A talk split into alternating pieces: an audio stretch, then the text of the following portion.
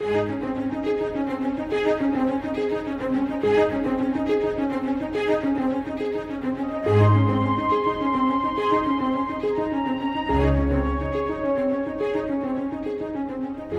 to Enjoying the Journey with evangelist Scott Pauley. For some, the Christian life has been reduced to a one day a week church service experience, and yet God, in His Word, teaches us that we are to walk with Him daily. Today, we look to God's Word to discover simple Bible principles that will help us as we live the daily Christian life.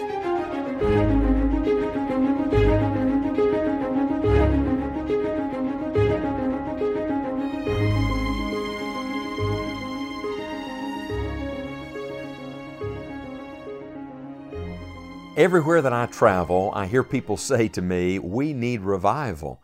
Now, I say amen to that. We do need revival, but I've started asking them a question a revival of what? You know, I'm afraid that sometimes when we speak about revival, we're talking in such general terms that we don't know exactly what it is we're praying for and seeking the Lord for. You see, when real revival comes, it changes definite things in our lives. It doesn't just change us on Sunday, it changes us every day. And so I think we need to get very definite about some things that we're seeking the Lord for and striving for in our own Christian lives. And so that brings me to the subject I want to deal with this week on the podcast. I'm so excited about spending these five studies with you on the same topic. And I'm praying the Holy Spirit of God will put it so deeply in our hearts and minds it will change the way we live our lives every day. And to begin this study, I want to take you to a book of the Bible that is not often studied. It's the book of Habakkuk. It's found in the Old Testament in the Minor Prophets. Yes, that's in your Bible, I promise you. Habakkuk is in there. It's probably in the section of your Bible where the pages still stick together, where the pages are white, because it's one of the oft neglected portions of Scripture. Habakkuk is an amazing book. It is a book of a broken heart. It's the cry of a man who is burdened for his nation. Are you burdened for your nation? Habakkuk is a book about revival, interestingly enough. In fact, he uses that very word. He cries out to God in Habakkuk chapter 3 and says, O Lord, I have heard thy speech and was afraid. O Lord, revive thy work in the midst of the years. In the midst of the years make known, in wrath remember mercy. Now it's interesting, that famous verse is found in Habakkuk chapter 3 and verse number 2. But I want to back up with you to Habakkuk chapter 2 and verse number 2. Because Habakkuk 2 2, I believe, gives us a divine order. You see, before we ever begin to pray for revival, we first have to realize that we need it. And before we ever truly begin to seek the Lord, first we have to hear the Lord's voice speaking to us. And that's really what Habakkuk chapter 2 is all about. Habakkuk 2 verse 1 says, I will stand upon my watch and set me upon the tower, and will watch to see what he will say unto me, and what I shall answer when I am reproved. There are two beautiful secrets found in Habakkuk 2, verse 1. I can't read it without at least pointing it out to you. The first is expectancy. Habakkuk actually believed God was going to speak. And As a matter of fact, he said, I'm going to stand on the watch, I'm going to set myself on the tower, and I'm going to watch to see what he will say unto me. I wonder, do you actually believe God's going to speak to you through His Word? Do you believe that in your burdens, in the condition of our nation, that God is speaking? You see, we usually go to Habakkuk and talk about national revival, but the national must first become personal. Revival doesn't begin in a nation, revival begins in the heart of an individual. In this case, Habakkuk is beginning to see the seeds of revival in his own heart. There's an expectancy to his prayer. And then there's a responsiveness. He says, Once you speak, I want to say, This is what I shall answer when I am reproved. Now, perhaps there's our problem. Perhaps we don't want to be reproved. We're afraid of what God's going to say. We're afraid of looking in the mirror of God's Word at what it's going to reveal about us. And so we come to this amazing verse, Habakkuk chapter 2 and verse number 2. The Bible says, And the Lord answered me and said, Write the vision and make it plain upon tables, that he may run that readeth it. Now, what an amazing little verse. Have you ever noticed Habakkuk chapter 2 and verse number 2? God says, Write this down. Isn't this amazing? God wrote a book. If I said to you, Would you like to know what God is thinking? People say, Oh, yes, I'd love to know what God is thinking. Well, read His Word. Words are vehicles of thought. If you want to know the mind of God, you have to open the Word of God. And God wrote it down in black and white. He gave His will to you in His Word.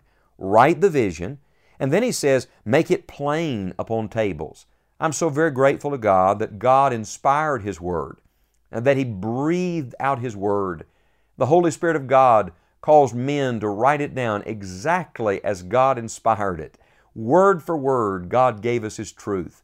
And then He not only inspired it, He preserved it. The Bible says that the Word of God is preserved to every generation.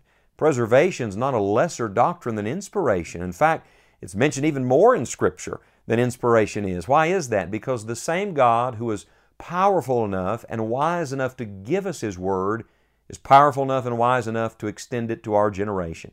And so we hold the very Word of God in our hands, every word of it given by inspiration of God, the perfect, infallible Word of the living God.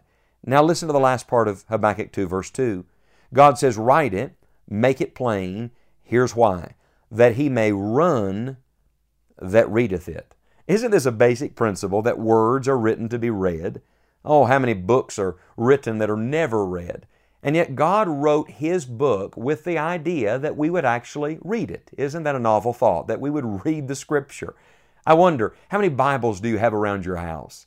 It's still the best selling book in America, and yet it's one of the least read. Have you read it today? Have you read it recently? Do you read it every day? It's interesting, but the Bible says in this amazing verse, Habakkuk 2, verse 2, that he may run that readeth it. In other words, when you begin to read the Word of God, it does something. It stirs your heart, it motivates, it challenges, it changes, it transforms you. I'm afraid so many times we preachers are trying to get a whole generation of people to run who've never read. And so I've come to a deep conviction that the greatest thing I can do to help people is not simply tell them what the Bible says, but get them into the Bible for themselves. You see, when you get in the Word of God and the Word of God gets in you, I believe that brings true revival. George Whitefield, who knew something about revival, he was the great preacher of the Great Awakening, once said these words God has condescended to become an author, and yet people will not read his writings. There are very few that ever gave this book of God, the grand charter of salvation, one fair reading through. And so I want to ask you have you read God's book? Have you given it one fair reading through? Have you read it recently? And over the next few days, I want to talk to you about a revival, an old fashioned, heaven sent, sin killing, devil defeating revival of Bible reading. Isn't that basic? Yes, because the principles of the Christian life are so simple. They're daily disciplines, and one that we must not neglect is the faithful reading of the Word of God. May God give us a revival of Bible reading.